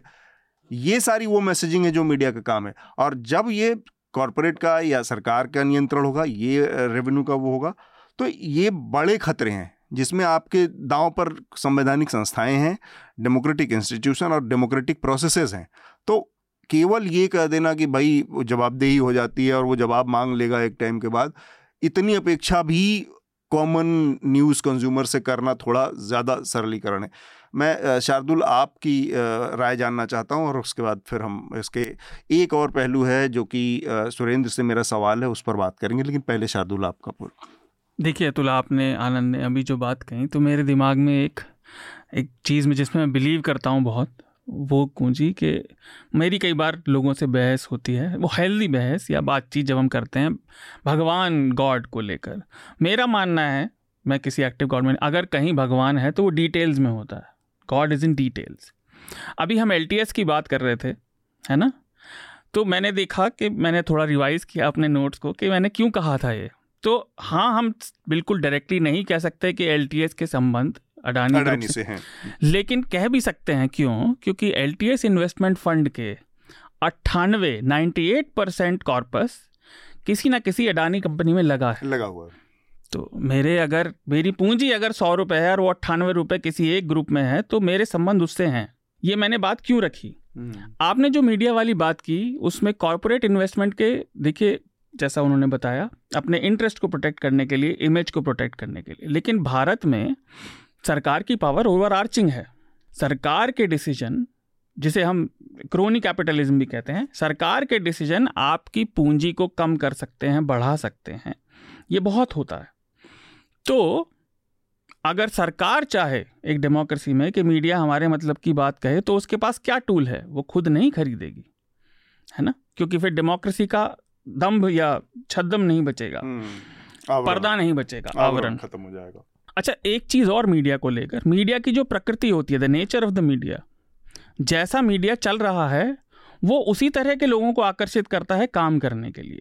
तो आप देखिए एनडीटीवी इतना अच्छा चैनल है। और हम पत्रकारिता की बात कर रहे थे, तो दो तरह की पत्रकारिता होती है, एक तो थॉट, वैचारिक, जिसे कोई प्रोपेगेंडा जिसे अच्छा नहीं लगता, जिसे अच्छा लगता है वो कहता है बस समझदारी की बात है। दूसरी होती है ग्राउंड रिपोर्टिंग, जिसकी हम न्यूज लॉन्ड्री पर तो बात करते ही हैं।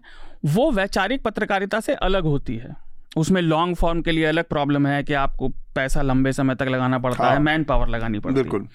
इन दोनों पत्रकारिताओं को साथ चलना होता है, लेकिन ये ज़रूरी नहीं कि अगर आप एक कर रहे हैं और दूसरी नहीं कर रहे तो आपकी पत्रकारिता सिर्फ अच्छी ही है, वो केवल काम चलाऊ कही जा सकती है। ये बात मैंने इसलिए रखी क्योंकि यही बात बिजनेस पर भी लागू होती है। मीडिया का बिजनेस जो हम चाहते हैं कि सब्सक्रिप्शन बेस्ड आए, क्योंकि जिससे कि रिसोर्सेज डेमोक्रेटाइज हो, जिससे किसी एक व्यक्ति का निर्णय, कल को उसको कुछ बुरा लग गया या उसके मन की बात नहीं हुई या कल को उसके पास ताकत आई तो वो कंट्रोल ना कर पाए सूचना के तंत्र को। बिजनेस भी आपने देखा, जैसे कि पुराना इंडियन एक्सप्रेस था रामनाथ गोयनका जी का, उनमें बहुत सारी कमियां थीं, लोगों ने क्रिटिसिज्म भी किए हैं, मैं कहने वाला कुछ नहीं होता, लेकिन उनकी निजी विचार ने उस अखबार को बचाए रखा। इस मामले में हिंदी में जनसत्ता भी है। एनडीटीवी के लिए आप एक चीज़ ध्यान रखिए, और ये क्रिटिसिज्म ही कहा जा सकता है, उनके हिंदी चैनल का पत्रकारिता ज़्यादा मशहूर है। हमें यह भी ध्यान रखना होगा कि भारत में लंबे समय तक भाषाई मीडिया किनारे की चीज़ रहा, अंग्रेजी पढ़ने वाले, अंग्रेजी वह एलीट चूंकि हाँ। उसको की भाषा रही तो इसलिए उसने उसको प्रश्रय दिया, वो बहुत अलग अलग रहे। तो हिंदी में जो हो रहा है होने दीजिए, कोई फर्क नहीं पड़ेगा, ये चीज़ का अंतर है। एक आखिरी बात, मीडिया अच्छा दो ही तरह से चल सकता है, जैसा मैंने कहा, या तो ओनर बहुत अच्छा हो, लेकिन आप एक व्यक्ति पर कब तक विश्वास करेंगे और वो अपने हितों को कब तक बचा पाएगा, जब उसका मीडिया का काम सरकार से, सत्ता से सवाल पूछना है। ठीक बात। तो ये दोनों चीज़ें हैं। एक चीज़ और, ऑनलाइन मीडिया या इस तरह का मीडिया अभी तो आज के हालत में रिप्लेसमेंट इसलिए नहीं बन सकता क्योंकि गिरती हुई हालत में भी भारत में टीवी के दर्शक इक्कीस करोड़ से ऊपर हैं, ऑनलाइन मीडिया उसके आसपास भी नहीं है। और सरकार ऑनलाइन मीडिया को जब चाहे बंद कर सकती है, उसके हम अलग अलग उदाहरण देखते रहते हैं। इसलिए ये पत्रकारिता कब तक बनी रहेगी ये तो नहीं पता, लेकिन जब कॉरपोरेट उतरेगा तो वो नहीं चाहेगा कि उसके बारे में उसका कल को कुछ खुलासा होना है, घोटाला होना है, वो चीज़ें नहीं चलने देगा, क्योंकि नौकरी आपकी वहीं लगी हुई है। तो ये दोनों चीज़ें साथ हैं। अब एनडीटीवी के बारे में क्या कहा जाए, वो तो सभी लोग जानते हैं, वो इस केस से अलग बात है मीडिया। ठीक बात। इसका एक और पहलू है, आ, आ, सुरेंद्र चूँकि हमारे साथ हैं और उनका मॉर्निंग कॉन्टेक्स्ट पे वो आर्टिकल भी है। अडानी इस देश में जितने भी बड़े कॉरपोरेट हाउसेज हैं उनमें, हालांकि ऐसे भी उदाहरण हैं जैसे मतलब टाटा जैसे कॉरपोरेट्स भी हैं जिनका कोई इंटरेस्ट नहीं है मीडिया के बिजनेस में, लेकिन अंबानी का एक बड़ा था। तो उस हिसाब से ये बार बार अटकलबाजी थी कि अडानी के इंटरेस्ट, अडानी का आ, मीडिया में बहुत जल्दी होने वाला है, ये सबको लग रहा था, अनुमान था, और सबको, और काफ़ी समय से उस पर काम भी चल रहा था, काफ़ी लोगों की उन्होंने हायरिंग की थी।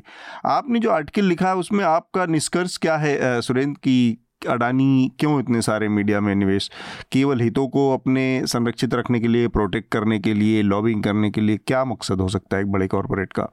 देखिए, मेरा जो एक्सपीरियंस है अडानी के साथ, वो कभी पैसे खर्चे नहीं करते हैं, क्योंकि उनका बैंक प्योर बिजनेसमैन, हाँ, मतलब आ, मतलब उनका कंपनी देखिए सब बहुत उदारी है, उनका बैंक से उनका लोन्स बहुत ज्यादा है, तो उनका ऑपरेशंस एकदम ट्रिम होता है, उनका कॉस्ट जो कंपनी में होता है बहुत ट्रिम होता है, और बड़े खर्चे नहीं करते उन कंपनी। जब भी पाँच सौ या सात सौ करोड़ समझो निकाल के लगाएंगे तो उनका कुछ न कुछ इम्पोर्टेंस होगा वो इन्वेस्टमेंट में, नहीं तो उतना पैसा वो लगाते नहीं।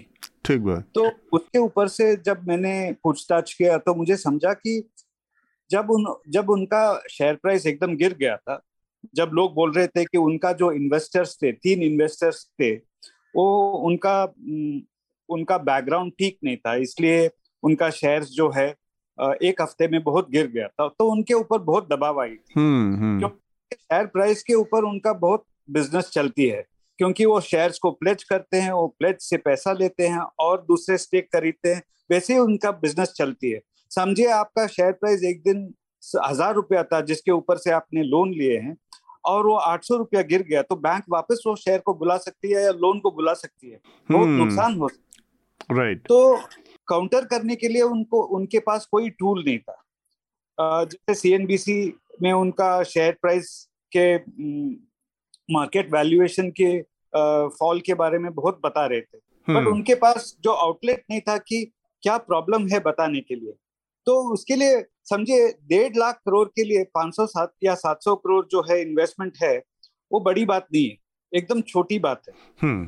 तो वो एक सेफ्टी नेट हो जाता है अभी कि जब भी कुछ होगा उनको कुछ एक्सप्लेन करना है, उनके उनके जो पॉइंट ऑफ व्यू प्रेजेंट करना है तो प्रेजेंट कर सकते हैं। तो ऐसा मेरा जो एनालिसिस था और जिससे मैं पूछताछ किया, उन्होंने यही बताया कि यही प्राइमरी रीजन है। अभी अडानी जो भी बिजनेस लेते हैं उसके छोटे नहीं रखते, तो उनका इंटरेस्ट इसमें बढ़ते जाएगा क्योंकि उनका कंट्रोल मीडिया के ऊपर लेके आने के लिए और भी इन्वेस्टमेंट करेंगे।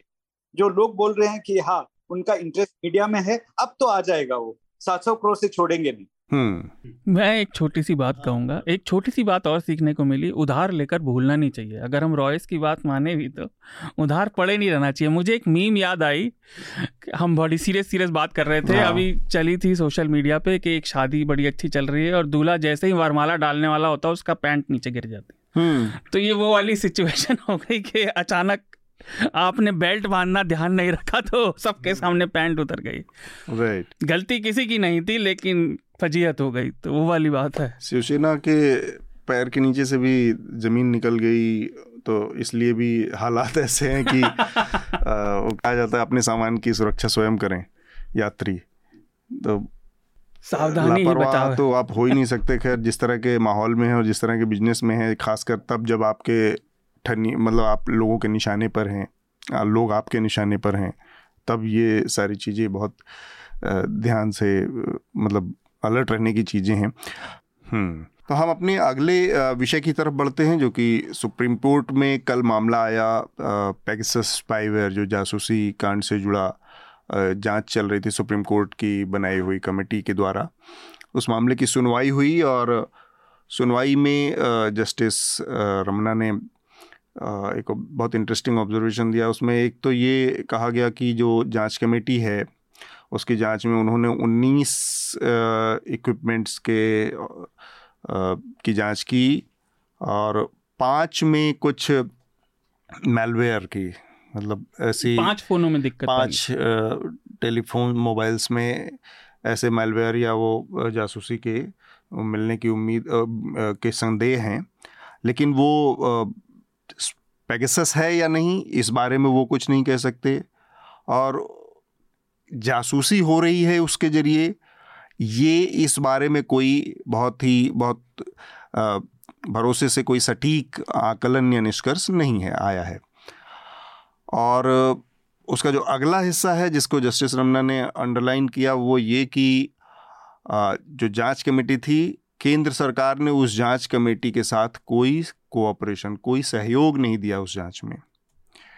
तो ये दो लाइनें अपने आप में इस पूरे सिचुएशन को बताने के लिए काफ़ी महत्वपूर्ण हैं कि एक ऐसी चीज़, एक ऐसा ऐसा ऐसी खबर थी, एक ऐसी घटना थी जिसमें इस देश के तमाम वो हिस्से शामिल थे जिनके ऊपर जासूसी का संदेह और जताया गया था, और जासूसी का संदेह भी भारत सरकार की तरफ से या सरकार के किसी अंग की तरफ से आ, सरकार के किसी अंग की तरफ से आ, हो रहा था, ऐसा आ, ऐसी आशंका थी उस उस रिपोर्ट में, जिसमें विपक्ष के नेता शामिल थे, इस देश के आ, एक चीफ जस्टिस शामिल थे, तमाम नेता और अलग अलग ऐसे लोग भी शामिल थे जिनके बारे में, और इवन सरकार में शामिल कुछ लोग मंत्री भी शामिल थे उसमें, इसके उसमें सूची में थे। तो ये काफ़ी एक बड़ा मुद्दा था और इसमें बड़े एक एक एक साफ सुथरे बहुत पारदर्शी जांच की ज़रूरत थी और नतीजे की ज़रूरत थी, पर अभी भी जो जांच का नतीजा आया है इसमें ये सीलबंद रिपोर्ट है जिसको सुप्रीम कोर्ट में खोला गया और उसके कुछ हिस्से को पढ़ा गया और उसको नेशनल सिक्योरिटी और सरकार के नॉन कोऑपरेशन और तमाम चीज़ों को वजह बताते हुए फिर से इसको सील बंद करके रख दिया गया है, और इसके कुछ हिस्से को जारी करने की बात पर सुप्रीम कोर्ट सहमत हुआ है कि ऐसे हिस्से जिससे किसी की जानकारी सामने ना आए, जिससे किसी को कोई जिसकी किसी की प्राइवेसी, किसी की निजता पर कोई आँच ना आए, इस तरह से उसको आ, किया जा सकता है। शार्दुल, आप अगर इस बारे में और थोड़ा सा अपनी बात बता सकें कि ये जो पेगासस के मामले में सुप्रीम कोर्ट का, क्या सुप्रीम कोर्ट ने जो ये बात कही कि केंद्र सरकार ने सहयोग नहीं किया और मामला, तो क्या ये बात यहीं ख़त्म हो जाती है कि यहाँ से इस बात का दूसरा सिरा शुरू होता है कि अब आगे इसका क्या होगा, लॉजिकल इसका कंक्लूजन क्या होगा, कि ये बात ऐसे ही एम्बिग्यूटी में चली चलती रहेगी, जैसी जो जैसी स्थिति है वैसे ही चलता रहेगा, या फिर आगे सुप्रीम कोर्ट में कोई बातचीत फिर से होनी है, फिर से सुनवाई होगी या फिर से बातचीत होगी, या कोई और रास्ता बचा हुआ है? अतुल, मैं स्पेकुलेट करूं कि आगे क्या होगा उससे पहले ये समझना बड़ा ज़रूरी है कि पेगासस असल में था कैसा। वो ऐसा सॉफ्टवेयर था, ए, एक प्रीमाइज और ये बताने से पहले, अगर ये बात मैं मानूँ अक्षरशः सही है, जैसा कि हम अभी चर्चा की रिकॉर्डिंग शुरू होने से पहले बात भी कर रहे थे, भाजपा के प्रवक्ता, मैं नाम भूल जाता हूँ, पटना से विधायक सांसद जो थे सांसद जो थे श्री रविशंकर प्रसाद रविशंकर प्रसाद जी, वो बड़े कल गुस्से में प्रेस कॉन्फ्रेंस में बोल रहे थे कि क्या लोग माफ़ी मांगेंगे, सुप्रीम कोर्ट ने ऐसा कहा। उन्होंने चुपके से ये लाइन कोर्ट की एमिट कर दी, जिस पर कोर्ट को अंडरलाइन, जिसने मतलब जिसे कोर्ट ने अंडरलाइन किया कि भारत सरकार ने जांच में सहयोग नहीं किया। ये वो दोनों तकनीकी कमेटी के, जो दो रिपोर्ट तकनीकी कमेटी ने दी, उसमें कितना किस लेवल का सहयोग किया यह अभी हमें पता नहीं है। कोर्ट ने कहा है वो रिपोर्ट पड़ेगा। एक तीसरी कमेटी जो थी, जस्टिस आर वी रविंद्रन की निगरानी कमेटी जो थी, जो इस जांच की निगरानी कर रही थी, उसकी रिपोर्ट कोर्ट ने कहा है वो सार्वजनिक करेंगे, लेकिन अभी नहीं की है। सरकार उससे सरकार के प्रतिनिधि जो कोर्ट में हैं वो उस पर भी ऑब्जेक्शन उठा रहे हैं। तो यानी कुछ तो ऐसा है जो हम नहीं, क्या सभी कुछ? निगरानी कमेटी की रिपोर्ट भी राष्ट्रीय सुरक्षा को अफेक्ट कर देगी? मैं समझ नहीं पा रहा भाई। तकनीकी कमेटी अगर जांच कर रही है, उसकी जांच की रिपोर्ट ठीक है, आप ना दिखाएं, या जैसे कोर्ट कह रहा है हो सकता है रिडैक्ट करके कुछ जानकारी है ना वो दिखाएं, लेकिन निगरानी करते हुए जो जस्टिस रविंद्रन की कमेटी ने देखा, उससे राष्ट्रीय सुरक्षा पर कैसे सवाल उठते हैं, ये मेरे मन में प्रश्न उठता है। दूसरी बात जो मैं कह रहा था, पेगासस का नेचर ऐसा था कि वो आपके फ़ोन में आएगा, आपको कुछ नहीं करना पड़ेगा और वो फिर अपने आप को हटा भी देगा। ये इन स्पाईवेयर्स का नेचर है। और एंड्रॉयड फ़ोन्स में तो उसका पता भी नहीं था। एप्पल का सिक्योरिटी आर्किटेक्चर, क्योंकि उनका अब जो लोग तकनीक इस्तेमाल करते हैं उन्हें पता है, उनका जो इकोसिस्टम है वो क्लोज लूप सिस्टम है और वो यूनिक्स बेस्ड है। तो वो प्रोग्रामिंग लैंग्वेज ऐसी है कि वो उसको बिल्कुल क्लोज रखते हैं, वो उन्हीं के इकोसिस्टम में काम करता है। उसके लिए उनकी आलोचना होती है कि वो बहुत महंगा देते हैं और वो अपनी सर्विसेज को प्रीमियम प्राइस लेते हैं, ऐप डेवलपर से ज़्यादा पैसे लेते हैं, वो एक अलग डिबेट है। लेकिन उनके फ़ोन में ये पकड़ा गया, उनतीस में से पाँच में पकड़े जाने का था। लेकिन कोर्ट समिति ने जो बात कोर्ट ने समिति की बाहर रखी, उसने ये नहीं कहा कि कोई सबूत नहीं मिले, उसने कहा कि इसकी पुख्ता जानकारी नहीं चल पाई कि जासूसी हुई है नहीं। नहीं। तो आप समझिए ना, उस सॉफ्टवेयर का नेचर ऐसा है कि पुख्ता जानकारी तो लगना भी मुश्किल है। वो अपने आप को अपने पदचिन्ह हटा देता है, अपने फुटप्रिंट्स रिमूव कर देता है। ये स्पाई सॉफ्टवेयर आम जनता के पास, और ये कोल्ड वॉर के जो रिलीज डॉक्यूमेंट्स हैं वो बताते हैं अमेरिका और सोवियत के बीच के, कि आम जनता के पास जब हमारे लिए टेक्नोलॉजी आती है, अब तो उसका रेट फिर भी थोड़ा बढ़ गया है, वो स्पाई एजेंसीज और इंटेलिजेंस एजेंसीज दशकों पहले इस्तेमाल कर रही होती हैं। तो वो हमेशा आगे चलता है। जो कम्युनिकेशन रिसर्च है, डेटा रिसर्च है, एन्क्रिप्शन रिसर्च है, ये सबसे पहले सेना के डॉक्यूमेंट्स में इंटेलिजेंस आर्किटेक्चर में लागू होती है। तो हम अब वही रिपोर्ट पढ़े बिना हम कैसे बताएं? लेकिन ये बात आपकी बिल्कुल सही है कि ये डिबेट यहाँ ख़त्म नहीं होती। इसका मतलब ये है इतनी सारी इंटरनेशनल पत्रकारिता की एजेंसीज जिन्होंने जिनके पास सिर्फ ये रिपोर्ट नहीं है एक साल का, जिनके पास लंबी हिस्ट्री है अपने काम की प्रामाणिकता की, क्या वो सब झूठ बोल रही थी? क्या उन्हें उन्होंने जो इंडिपेंडेंट जांच करवाई, जैसे फ्रांस का मामला था, इसमें तो एक मुझे याद नहीं एग्जैक्ट लिंक था, यानी जेफ बेजोस का फ़ोन भी हैक हुआ था, उसमें जो वॉशिंगटन पोस्ट के पत्रकार थे उन्हें मारा गया था। तो इसमें बहुत सारे लोग जुड़े हैं। इजराइल की सरकार की मर्जी से ये सॉफ्टवेयर बेचा जाता है, सरकार ने कदम उठाए वहाँ। क्या सब झूठ था? नहीं, और इसके इस पर जो पेगासस बनाने वाली कंपनी, उसका ये कहना है कि वो सिर्फ इस मामले में स्टेट से स्टेट से डील करती है, यानी हाँ। कि सरकारों को बेचती है। अब इस चीज़ को स्पष्ट करने में भारत सरकार लगातार नानुकुर टाल मटोल कर रही है कि उसने खरीदा है कि नहीं। इस दो लाइन को स्पष्ट आज तक नहीं किया गया। और ये जो ऑब्जर्वेशन है सुप्रीम कोर्ट का कि कोई कोऑपरेशन नहीं हुआ, ये अपने आप में कई सारे सवाल खड़ा करता है कि सरकार कोऑपरेट क्यों नहीं कर रही है। सरकार अगर पब्लिक मनी से किसी चीज़ को, वो किस फंड में गया, कहाँ, उसका कोई ऑडिट नहीं है, क्योंकि वो बहुत ही महंगा सॉफ्टवेयर है। पर यूनिट कई करोड़ रुपए में उसकी कीमत है, पर हाँ। यूनिट एक मोबाइल में इंस्टॉल करने की कई करोड़ उसकी कीमत है। तो पब्लिक मनी का बहुत बहुत बड़ा हिस्सा उसमें इन्वॉल्व है। तब फिर ये सब सरकार के जो टालमटोल वाले रवैये हैं, वो इसमें राहुल गांधी का भी फ़ोन था। मतलब आप विपक्ष की दूसरी पार्टी को स्नूप कर रहे हैं, विपक्ष के अलग अलग स्टेट के लोगों को स्नूप कर रहे हैं, ये सारी चीज़ें सामने आई थी। अपने सरकार के मंत्री अपने सरकार के मंत्रियों को कर रहे थे आप। आनंद, ये सुप्रीम कोर्ट के इस आ, कल के बयान के बाद या निष्कर्ष, ये ऑब्जर्वेशन के बाद आपका क्या निष्कर्ष है कि ये मामला अब खत्म? निष्कर्ष तो नहीं कहेंगे, क्योंकि निष्कर्ष के लिए काफी सूचना का आधार होना चाहिए कोई निष्कर्ष पे पहुंचने के लिए। इसमें सूचना का तो अभाव है। और आ, दूसरी बात है कि ये निष्कर्ष निष्कर्ष नहीं, लेकिन ये मैंने शायद हफ्ता में या कहीं कहा था कि जब ये मामला चल रहा था, उठा था, मैं कोई ये नहीं कि मैंने पहले कह दिया था और ये हो, मैं जानता था इसका यही होने वाला है कि कुछ इसी तरह की फाइंडिंग्स आएंगी। इसमें बेसिकली है कि अभी जो बेनिफिट ऑफ डाउट का कंपास किस ओर जाए, तो बेसिकली uh, मामला यहीं तक सरकार अटका के इसको रखेगी और uh, वो उसी उधेड़बुन में रहेगा। एक है इसमें कि जैसे कि कमिटी ने भी कहा है कि इसमें जो जहां पाया भी गया ये मेलवेयर, उसकी uh, उसके डिटेल्स नहीं बताए जा सकते, क्योंकि और जो दूसरे जो राष्ट्र विरोधी या कुछ और तत्व हैं उनको सिक्योरिटी सिक्योरिटी एजेंसीज के ऊपर मतलब एक एज मिल जाएगा। तो उस जो है एक ओपेसिटी में ये ढका रहेगा। फिर भी एक चीज इसमें महत्वपूर्ण ये है कि ऐसी, जैसा शार्दुल भी बता रहे थे दूसरे देशों का उदाहरण देकर, और और भी जहाँ सर्वेलेंस की, की का मामला आया है, स्पाइंग का मामला आया है, आम नागरिकों पे भी आया है, राजनीतिक पत्रकारों या और भी कई लोगों पे।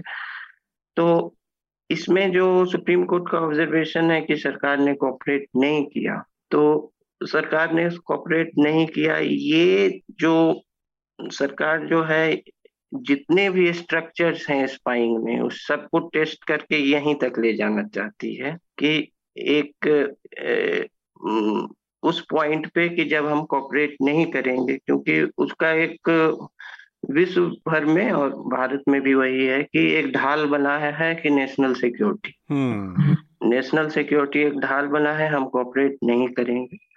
और उसमें बहुत चीजें जो हैं इस तरह की जो जो, जो सिर्फ नहीं, ये मजबूत सरकारें ज्यादा और और भी सरकारें ये जो इंफॉर्मेशन पर इंफॉर्मेशन कलेक्शन इंफॉर्मेशन ये शुरुआत से बहुत मॉडर्न गवर्नमेंट्स के शुरुआत से ये जो है एक बहुत बड़ा बड़ी शक्ति है सरकार के हाथ में।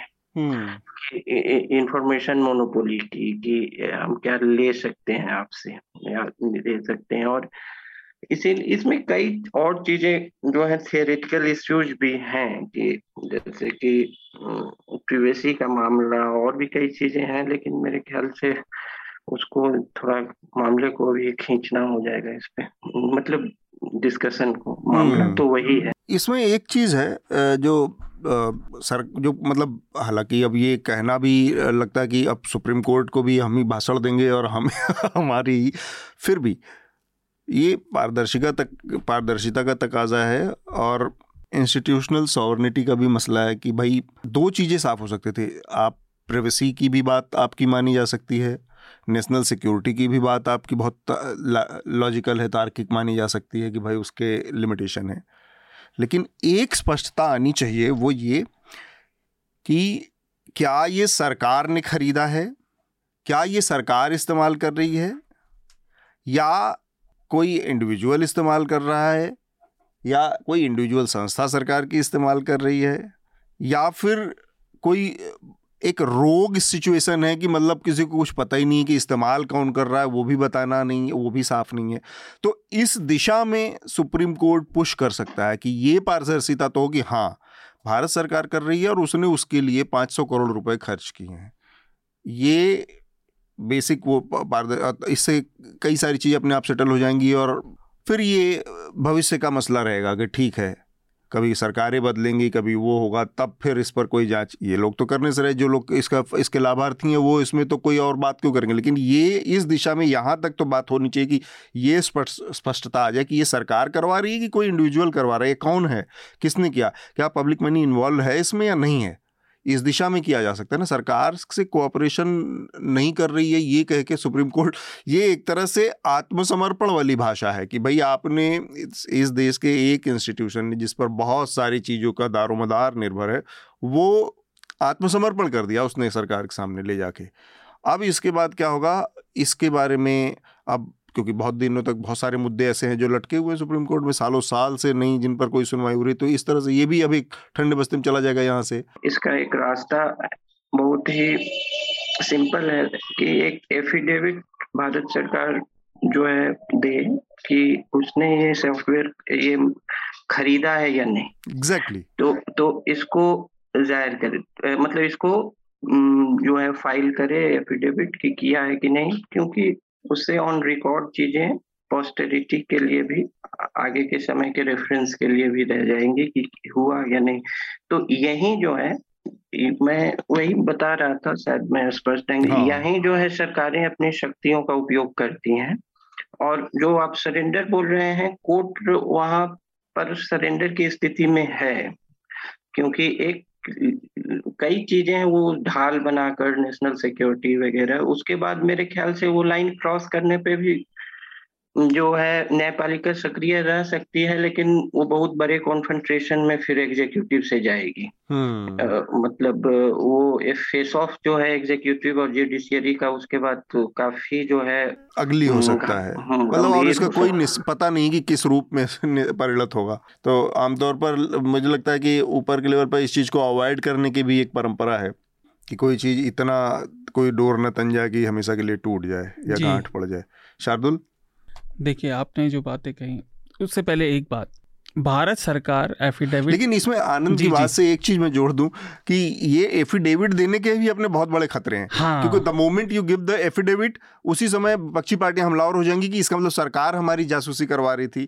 तो ये बहुत ट्रिकी सिचुएशन है जिसमें क्या रास्ता निकलेगा खोजना कानूनी दायरे में ही पड़ेगा और कोर्ट को ही पड़ेगा, क्योंकि सरकार ये एफिडेविट देते एफिडेविट देने के साथ ही उसके लिए एक मतलब एफिडेविट दे, एफिडेविट देने को राजी होते ही सरकार फंस जाएगी फंस जाएगी क्योंकि आपने जो जैसे कीमत बताई थी उसकी अब प्रत्याशित है ना प्रोबेबल कीमत के इतने का आता है, वो हमें इजराइल वाले एंड से पता चला। हाँ। हमें यहाँ से नहीं पता चला, जो उनके पब्लिक रिकॉर्ड है जो उनके सिस्टम की पारदर्शिता है उसने हमें बताया कि देखिए वो इजराइल सरकार की रजामंदी से कंसल्ट करके बेचा जाता है, उसकी ये प्रोबेबल कीमत होती है, ये हमें उस एंड से पता चला है, अंतर्राष्ट्रीय पत्रकारिता से पता चला। ये रिपोर्ट का अभी हमें मालूम नहीं चला है, चार हफ्तों के लिए स्थगित है, देखते हैं एक महीने बाद क्या होता है। लेकिन तो जो एफिडेविट वाली बात थी तो जो हमने कहा कि वो एक आप तुरंत फंस जाएंगे है ना, तो लेकिन नेशनल सिक्योरिटी केवल गवर्नमेंट का होता है, ये सरकार का एक अधिकार है, वो बात मानने वाली है, ठीक है वो होना चाहिए। लेकिन हम इतनी बार चर्चा में अलग अलग चीज़ों की बात करते हैं और ये पॉइंट मेरे दिमाग में कई बार आता था और मुझे समझ नहीं आता था कि इसको कैसे रखा जाए। हमारी सरकार है और इसमें आज भाजपा की सरकार है दोषी है, लेकिन आप याद रखिए ऐतिहासिक लापरवाहियाँ हमारे सिस्टम में जो खोखलापन छोड़ा गया, जो लोगों के डिस्क्रेशन के लिए जगह छोड़ी गई। जब भी आप किसी व्यक्ति के डिस्क्रेशन पे कोई डिसीजन छोड़ देंगे तो फिर उस व्यक्ति के हित या उसको क्या अहित हो सकता है, उसके बायसेस अपने आ जाएंगे। बायस के अलावा भी भाई मेरे बायस कुछ भी हों, लेकिन अगर मेरे परिवार पे खतरा है तो मैं वो डिसीजन नहीं लूंगा। आप समझ रहे ना, आपकी टक्कर किससे, आपका प्रतिद्वंदी कौन है वो भी मायने रखता है। इसलिए सिस्टम की वो चीज़ है, ये ऐतिहासिक लापरवाहियाँ हमारे जनतंत्र के लिए खतरा बन गई हैं। और एक चीज़ और, जस्टिस रमन्ना ने अभी थोड़े दिन पहले बहुत सारी टिप्पणियाँ की, बहुत सारे भाषण दिए जो कम से कम मेरे आपके जैसे लोगों को अच्छे लगते हैं जनतंत्र के बारे में, मीडिया के बारे में। उन्होंने एक बात कही थी कि जज, उन्होंने अंग्रेजी में कहा था कि जज शून्य में नहीं रहते, जजों पे हमलों के बहुत बढ़ गई हैं घटनाएं, फिजिकल हमले होने लगे हैं। तो सिस्टम रोबस्ट तभी होगा जब उसे रहने दिया जाएगा। पेगासस मामले में दिक्कत एक दूसरी भी है, सरकार एफिडेविट तो दे ही नहीं सकती, वो इस डील के एग्जिस्टेंस को भी नहीं मान सकती। अब तकनीकी जांच किन किन सिस्टम्स की, क्या केवल इन फ़ोनों की हुई है ना, क्या एंटीसीडेंट्स की भी हुई, क्या जो रिपोर्ट्स ने हमें जानकारी दी बाहर की और यहाँ की, क्या उनका लिंकेज हुआ, हमें कुछ नहीं पता।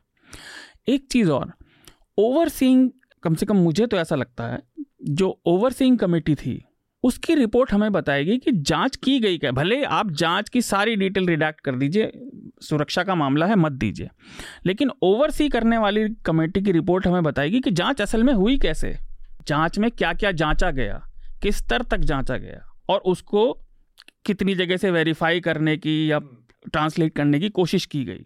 तो ये सारी चीज़ें इस मामले में अभी लटकी हैं। ये इशू भले ही हमें लगे कि न्यूज़ सर्कल में और आम बातचीत में नेपथ्य में चला जाए, लेकिन ये बात तो पक्की है कि कुछ लोग तो कम से कम इस पे आशंकित रहेंगे, तो वो नेचर बदलेगा। जस्टिस रमना भी आजकल, जिसका जैसे शार्दुल ने भी कहा, काफ़ी खबरों में है, उनका आखिरी हफ्ता है और रिटायर होने वाले हैं सीजीआई के पद से। आज आखिरी दिन है, आज आखिरी दिन है उनका, हाँ, और आज उनकी आखिरी सुनवाई कर रहे हैं अपने माम केसेस की। तो उनकी लेगेसी पे बात हो रही है काफ़ी कि ओवरऑल पिछले जो कई सारे सीजीआईज आए गए उसमें ये एक बात कही जा रही कि सीजीआई ने इंस्टीट्यूशन को एक ग्रेस तो दिया ही है, और एक वो भी, मतलब आप समझिए कि दीपक मिश्रा के साथ जिस तरह की स्थितियां पैदा हुई, दीपक मिश्रा के नाम करप्शन से लेके उसमें आया और फिर उनके अपने अंडर में रिवॉल्ट हुआ, जजेस ने प्रेस कॉन्फ्रेंस कर दी निकल के वहाँ से, या फिर उसके बाद आए गोगोई साहब। गोगोई साहब ने तो ऑलमोस्ट जुडिशरी के लिए वो एक ऐसा काम किया कि जिसमें मुझे लगता है कि लीगल फ्रेटर्निटी के सारे लोग उनको एक एक शर्म के तौर पे देखते हैं कि जिस तरह से लग गया वो, वो जिस तरह से, तो उस लिहाज से देखा जाए तो पूरे इंस्टीट्यूशन की उसको एक ग्रेस दिया है उन्होंने। और मतलब कुछ चीज़ें हैं जिसके बारे में निश्चित रूप से कहा जाना चाहिए, बहुत लॉन्ग पेंडिंग इशूज़ हैं, इलेक्टोरल बॉन्ड का मसला है, तीन सौ सत्तर का मसला है, सीएए एनआरसी का सीएए का मसला है, एनआरसी का अलग से मसला है। ये वो कॉन्स्टिट्यूशनल बेंच के मसले थे जिस पर वो कोई और प्रगति कर पाते, उसको इनिशिएट कर पाते तो और भी बढ़िया वो होता। खैर, तो आज उनका आखिरी दिन है और उनके ही इस फैसले के साथ हम अपने आज की चर्चा को यहाँ पर रोक रहे हैं और रिकमेंडेशन की प्रक्रिया पूरी करते हैं। सबसे पहले मैं चाहूँगा शार्दुल, आप ही अपना रिकमेंडेशन दीजिए। मेरा पहला रिकमेंडेशन न्यूज लॉन्ड्री पर एनडीटीवी के से जुड़ी हुई कृष्ण की रिपोर्ट है, कृष्ण कौशिक कृष्ण कौशिक की। वो आपको बताएगी कि असल में हुआ क्या था एनडीटीवी पर इस तरह से खरीदारी कैसे हुई। और मेरा दूसरा रिकमेंडेशन है कैन पर अप्रैल दो हज़ार बाईस में, इसी साल अप्रैल में रिपोर्ट आई थी अडानी स्टॉक्स के बढ़ने को लेकर, द कैन वेब पर, वो पढ़िए। आनंद कल्याण रामन और सीतारमन जी की रिपोर्ट है ये। तीसरा मेरा रिकमेंडेशन है, आपको मीडिया की नेचर और ये सब समझना है तो सक्सेशन एक सीरीज़ है, मैंने शायद पहले भी रिकमेंड की है, वो देखिए कि मीडिया के पीछे कई बार कैसे होता है। और इस बार एक एक्स्ट्रा रिकमेंडेशन, मैं आमतौर पर तीन ही देता हूँ, मैं रिकमेंडेशन सर्च कर रहा था तो मुझे डी डब्ल्यू हिंदी पर मिली कि इंडोनेशिया में अब कई मुस्लिम धर्मगुरु पर्यावरण पर भी फतवे देने के उसमें आ रहे हैं कि पर्यावरण की स्थिति इतनी चिंताजनक हो गई है। उस आर्टिकल का टाइटल है मुस्लिम धर्मगुरुओं का फतवा क्या धरती बचा सकता है, क्योंकि बहुत सारे इस्लामिक देश हैं। तो ये परेशानी हमारे सर पर ऐसी तो खड़ी है। फतवा किस तरह का सेंस में, कि बचाने की दिशा में है या कि उसके लिए कदम उठाए जाएं, ध्यान रखे जाएं। मैंने अभी तो ये अच्छी पहल है। हाँ, अगर क्योंकि कई बार क्या धार्मिक चीजें डिक्टेट से लोगों के ऊपर असर बहुत पड़ता है। हाँ, क्योंकि ये लोगों का पर्सनल मामला है, लोग पर्सनली लेते हैं और जो लोग फेथफुल होते हैं उनके लिए बड़ा ज़रूरी होता है। तो अगर ये कदम कुछ चेंज लाए, तो ये चेंज कहीं से भी आए मैं तो बड़ा खुश होऊंगा। तो ये चार मेरे रिकमेंडेशन है। सुरेंद्र, आप अगर हमारे श्रोताओं को अपना कोई रिकमेंडेशन देना चाहें। देखिए, हम मुझे बिजनेस में बहुत इंटरेस्ट है पर दूसरी चीज में भी इंटरेस्ट है। जैसे कि हम लोग ने रिसेंटली एक पतंजलि के ऊपर एक आर्टिकल लिखे थे, जैसे उन लोग बोल रहे थे कि एलोपैथी मेडिसिन के ऊपर उनका काफी क्रिटिसिज्म जैसा हुआ, मतलब उन्होंने बोले थे कि उनका ड्रग्स बहुत इफेक्टिव है। अभी हम लोग ने रिसेंटली एक आर्टिकल लिखा है कि जैसे उनके ड्रग्स है जो आयुर्वेदिक ड्रग्स है उसका इफेक्टिवनेस है वो वो कैसे करता है। तो हमारे ओमकार कांडेकर ने एक आर्टिकल लिखा है कि Patanjali entire Ayurvedic drugs issue के ऊपर, वो जरूर पढ़ना चाहिए कि लोगों को पता चले कि आयुर्वेदिक ड्रग्स में कितना प्रोसेस होता है और कितना जरूरी है प्रूव करना कि ये मेडिसिन काम करेगी। जैसे कि एकदम क्रिटिकल इलनेस में आप आयुर्वेदिक ड्रग्स नहीं ले सकते हैं क्योंकि वो उसका गारंटी नहीं है कि ये काम करेगी कि नहीं। जी, सो so, so मुझे लगता है कि एकदम बहुत इम्पोर्टेंट इश्यू है क्योंकि आयुर्वेदिक ड्रग्स के ऊपर बहुत चर्चा हो रही है आजकल और ये जानना जरूरी है कि इसका इफेक्टिवनेस क्या है और ये कैसे बनता है। आनंद, आपका रिकमेंडेशन? मैं एक ही रिकमेंडेशन है मेरा कि ये एक में जीवनी जॉर्ज फर्नांडिस की नई आई है और life and times of George Fernandes, इसे एक इतिहास के अध्यापक हैं जामिया में राहुल रामा राहुल रामागुंडम, उन्होंने लिखा है और एक फेलोशिप के अंतर्गत लिखा है। उन्हें ये जीवनी लिखने के लिए फेलोशिप मिली थी, तो अभी मैंने आधी ही पढ़ी है लेकिन कई सारे डिटेल्स इन्हें उन्होंने लाए हैं। और एक है कि जॉर्ज फर्नांडिस का इसलिए भी किताब रोचक होगी, लोगों को लगेगी क्योंकि उनका आर्क जो है जॉर्ज फर्नांडिस का, जो पॉलिटिकल जर्नी का आर्क है वो काफी दशकों को समेटे हैं और कई भारत के राजनीतिक यात्रा में कई महत्वपूर्ण पड़ावों को वो ट्रेड यूनियन लीडर से लेके इमरजेंसी से फिर नई दिल्ली के जो पावर के गलियारे हैं उसमें मंत्री रहे, फिर एक जो कह सकते हैं पहले स्टिंग ऑपरेशन के विक्टिम भी रहे एक तरह से और ऊपर से एक आ, सफल क्षेत्रीय पार्टी के भी संस्थापक रहे। तो कई और लोहियावादी राजनीति के एक समय में भारत के उसका भी झंडा लेकर चले, तो आ, इस तरह से उनकी और पर्सनल जो है इसकी, ये तो खैर पब्लिक लाइफ है, पर्सनल लाइफ भी उनके काफी विवादित रहा, खासकर उनकी उनके प्रॉपर्टी को लेके जो विवाद रहे बाद में और पारिवारिक लाइफ जो रहा उनका, जो जीवन, तो ये सब लेकर ये एक रोचक जीवनी लगी मुझे और यही मेरा रिकमेंडेशन है, Rahul Ramagundam, life and times of George Fernandes. आपने जॉर्ज फर्नांडिस का जिक्र किया तो मैं वही सोचने लगा कि उनकी राजनीतिक जो यात्रा रही, सफर सफ़र रहा वो तो है ही, खुद अपने आप में बहुत ही बहुत ही एडवेंचरस किस्म के व्यक्तित्व तो रहे हैं जॉर्ज फर्नांडिस। और जॉर्ज फर्नांडिस के से जुड़ी एक बड़ी दिलचस्प कहानी है कि जब वो लैटिन दिल्ली में बतौर मंत्री उनको बंगला अलॉट हुआ, मेरे ख्याल से सुनहरी बाग रोड पे या जहाँ पे भी था, तो सबसे पहला काम उन्होंने किया कि खुद एक हथौड़ा उठाया, और क्योंकि यूनियन लीडर थे खुद एक हथौड़ा उठाया और उस बंगले के गेट को गिरा दिया उन्होंने कि मेरे घर के बाहर। बतौर रक्षा मंत्री रहते हुए जॉर्ज फर्नांडिस के घर के दरवाजे हमेशा खुले रहते थे, उनका गेट कभी बंद नहीं हुआ, तो उन्होंने हथौड़ा मार के अपने घर का दरवाज़ा गिराया था। इस तरह के कैरेक्टर थे और बाकी यूनियन लीडर के तौर पर तो उन्होंने बहुत सारी चीज़ें की हैं, तो तरह तरह की चीज़ें। तो वो किताब तो पढ़ने पर पता चलेगा कि कितना न्याय हुआ है उसके साथ और क्या नहीं, क्या छूट गया। आ, मेरा रिकमेंडेशन बहुत सीधा साधा दो हैं। एक तो जिसका जिक्र मैं इस पूरी बातचीत के दौरान करता रहा, टी सुरेंद्र हमारे साथ थे, उन्होंने लिखा हुआ इस Gautam Adani buying media companies, तो ये उसी कॉन्टेक्स्ट में है जो मीडिया का उनका चल रहा है पूरा, मॉर्निंग कॉन्टेक्स्ट पे ये है। और दूसरा आ, आ, मैं रिकमेंड करूँगा अमेज़ॉन प्राइम पे जो सीरीज़ है, काफ़ी पहले आई थी आ, पंचायत, और अब दो सीज़न उसके आ चुके हैं।